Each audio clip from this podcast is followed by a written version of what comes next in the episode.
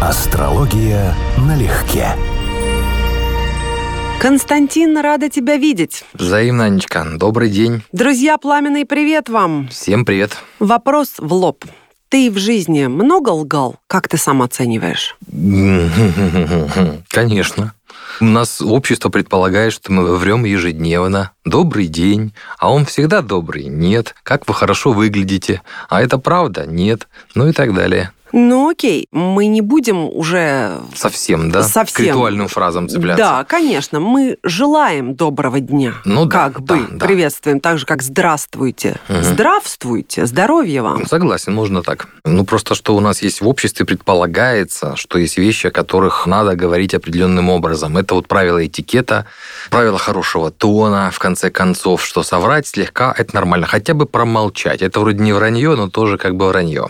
Антон Павлович Чехов. Правда и красота всегда составляли главное в человеческой жизни. Обожаю эту формулировку, короткую и исчерпывающую. Правда и красота. О лжи и ее противоположности, правдивости, искренности, чистосердечии давай сегодня и поговорим. Ну, какая интересная тема. Да, давай поговорим. Вот давай с детей начнем. Предполагается, что дети чисты и не лживы, и очень хорошо как раз-таки чувствуют фальшь, ложь, лицемерие. С одной стороны, это так. С другой стороны, это вовсе не так. Мгм. Многие дети лгут. Угу. Скажи сразу, пожалуйста, как ты в космограмме или в гороскопе, как ты увидишь, что человек склонен лгать, либо человек правдивый? Это два разных аспекта у ребенка, например, и у взрослого.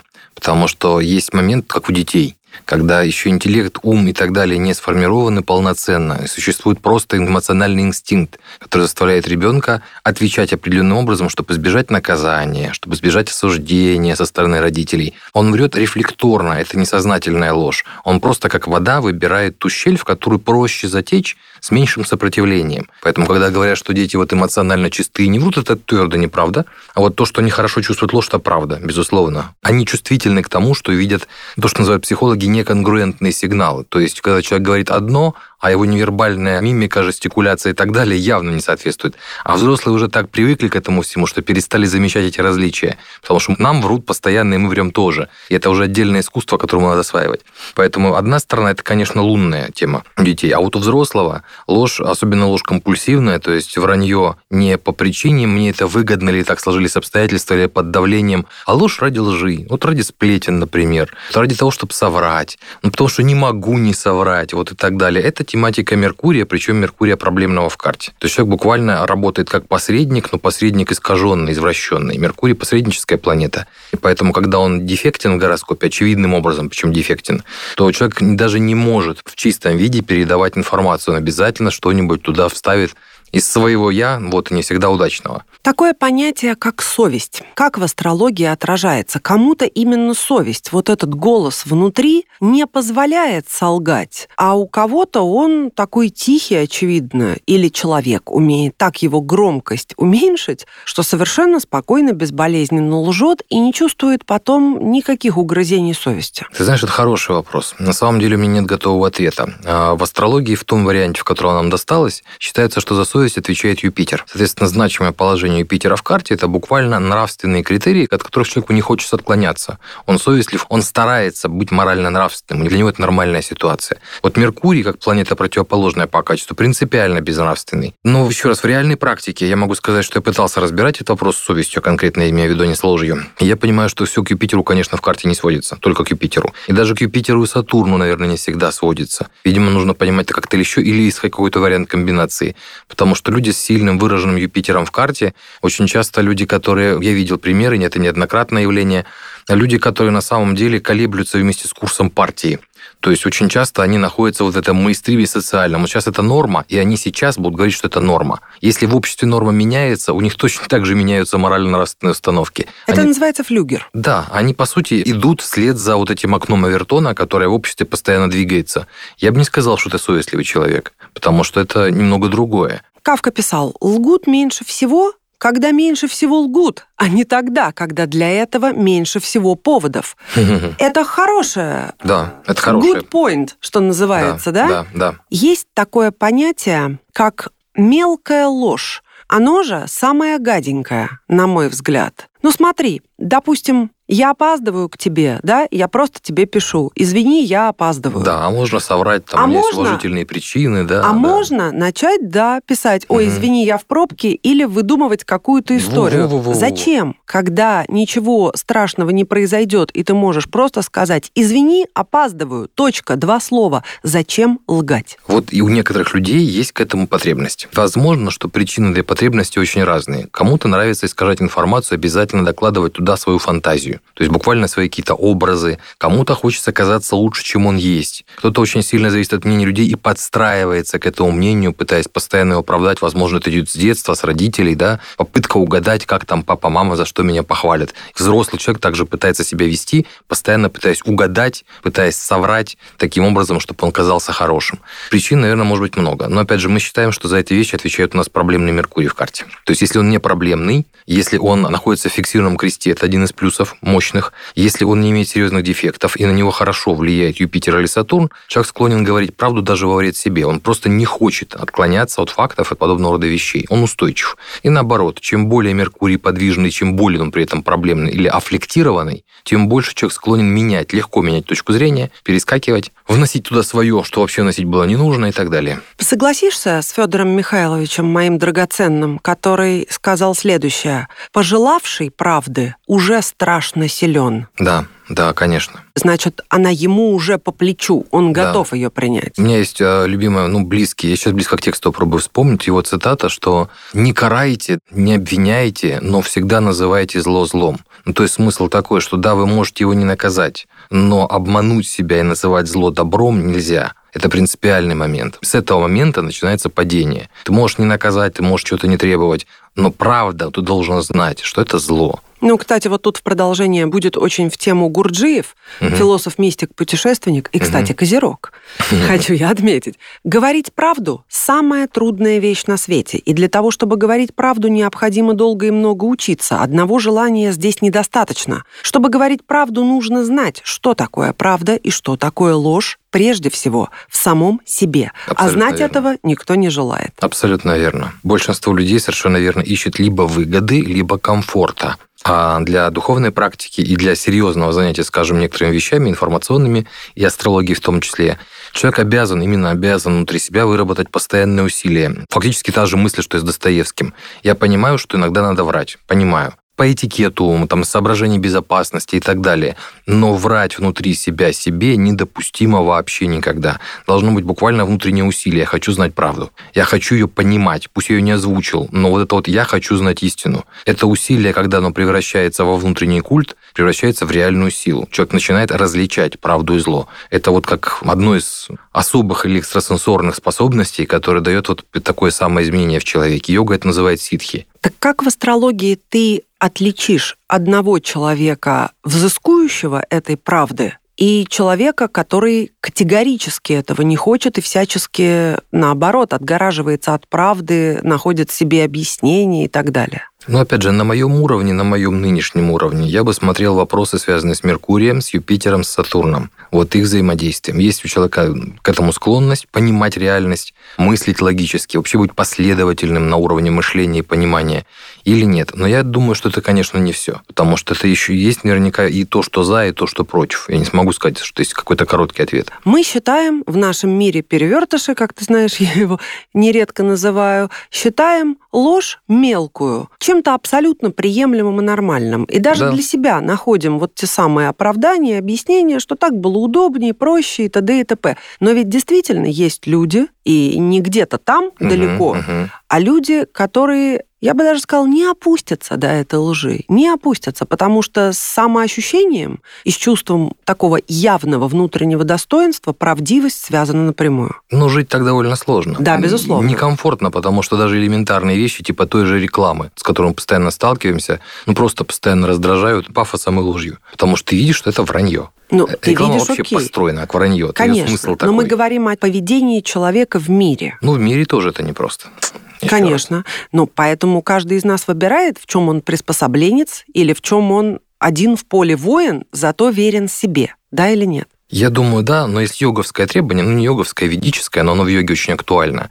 Очень хорошая формулировка, которая сразу удачно стыкует и карму, то есть закон кармы, и социальные нормы. Говори приятную правду, не говори неприятной правды, и не лги, даже если ложь приятна. И вот в этом случае у нас получается сделать правильный посыл.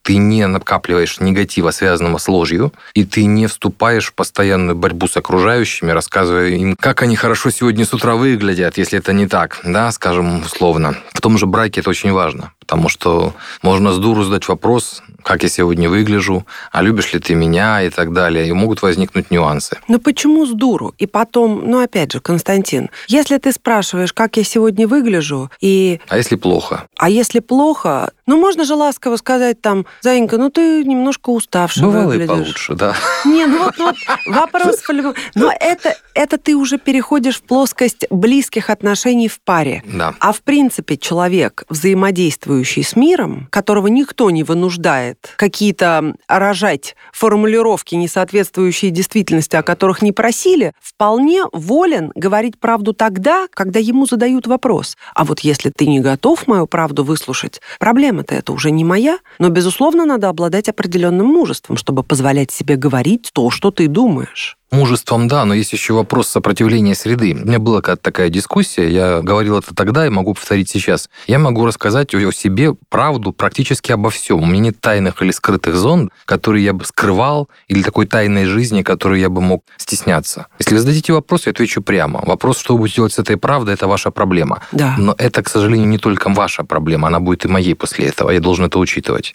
что отношения после этого изменятся. И что некоторые вещи говорить просто не надо. Не потому, что я скрываю, а потому, что я понимаю последствия сказанной правды. Но это ты про фактическую правду, да. то есть про фактическую базу. Смотри, в подростковом возрасте я врала, причем виртуозно. Я умудрялась обманывать маму, которая была просто Шерлоком Холмсом, и у нее еще, ну, действительно, такой глаз алмаз. Она смотрит в тебя как рентгеновский луч. И когда я достигла вот такого виртуозного уровня, что научилась обводить ее вокруг пальца, я поняла, как это страшно. То есть, на самом деле, гордиться тут нечем. Да. И потом, когда отпала уже с возрастом эта необходимость, я очень долгое время чувствовала, как из меня эта ложь уходит. То есть это большой путь очиститься от лжи и позволять себе просто говорить правду. Лицеприятная она или нет, но, естественно, не бегать и не тыкать ею всем в нос, когда тебя не просят. Потому Мгм. что тогда ты, как в шутке, окажешься мимас, не помнишь? Попробуйте говорить всем стопроцентную правду один день, и уже к вечеру вы окажетесь всеми брошенным, ненавидимым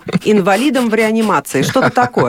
Не, не видел, но мысль интересная. И также мимас э, Вася Ложкина, картина «Пионер». Всегда говори правду, люди это любят. И стоит пионер с разорванным барабаном, с фингалом и кровавыми подтеками из носа.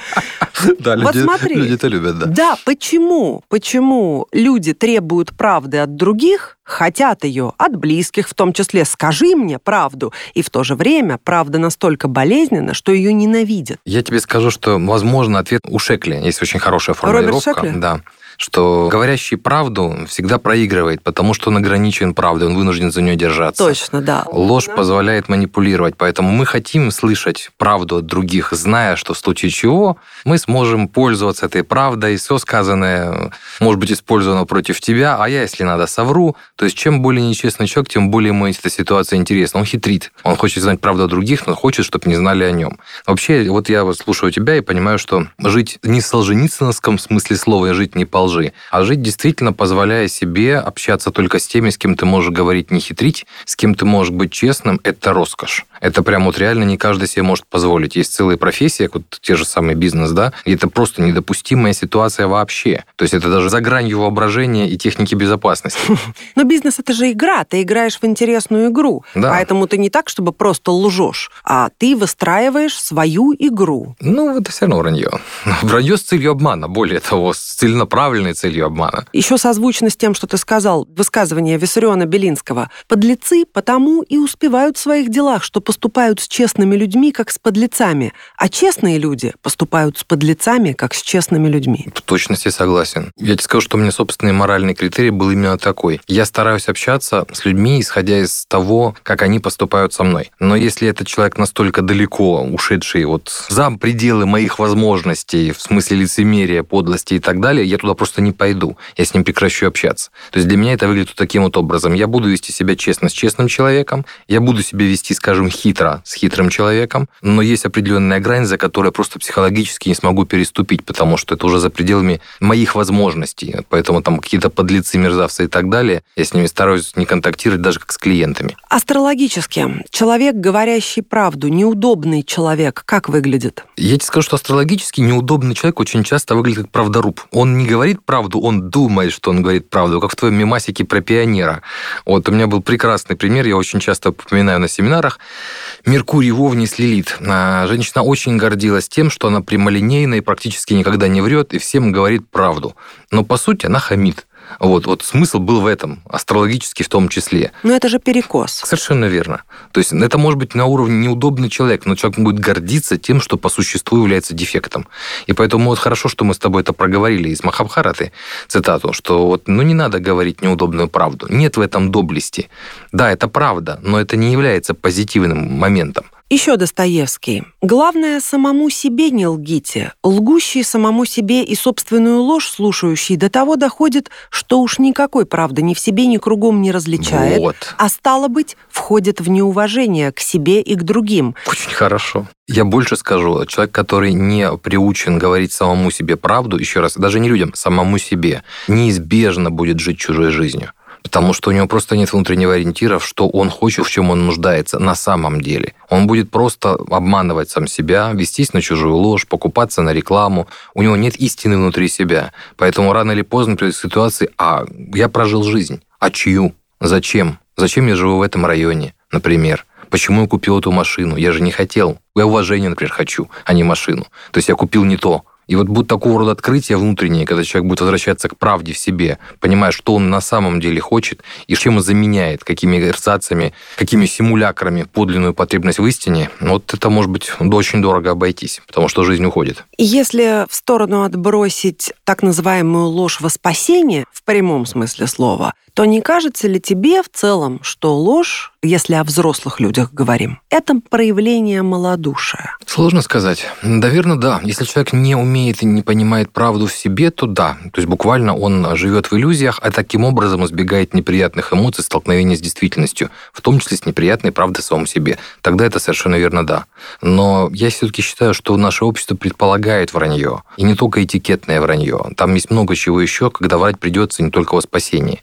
И вот, скажем, я, человек, который достаточно изолированно живет и общается с очень узким кругом людей, испытываю регулярно дискомфорт от того, что я разучился врать. Разучился, мне нет необходимости. А Это- мне кажется, это прекрасно. Ты знаешь, в смысле комфорта, да, но момент, когда ты попадаешь в ситуацию, когда тебе нужно соврать и понимаешь, что ты ну, разучился пример. это делать. Что такое ситуация, в которой нужно соврать? как ты сам говорил, никто же не стоит с пистолетом у виска, никто тебя не принуждает. Да, но могут задать вопрос, который имеет серьезные последствия. А не рассматриваешь ли ты вариант ответа «прошу прощения, но я не готов это обсуждать» или «я не готов дать ответ»? Это самый честный вариант, совершенно верно. Ну а зачем тогда врать? Ты говоришь, что необходимо. Ну, в моей ситуации, с учетом, что я понял, что я разучился врать, я не могу это делать так, делают многие люди искусно, вот это мой вариант ответа. Я не хочу на эту тему разговаривать. Или я не готов ответить. Так это же прекрасно. Ну, скажем так, для ощущения комфорта, цельности жизни, для совести, для кармы 100% да.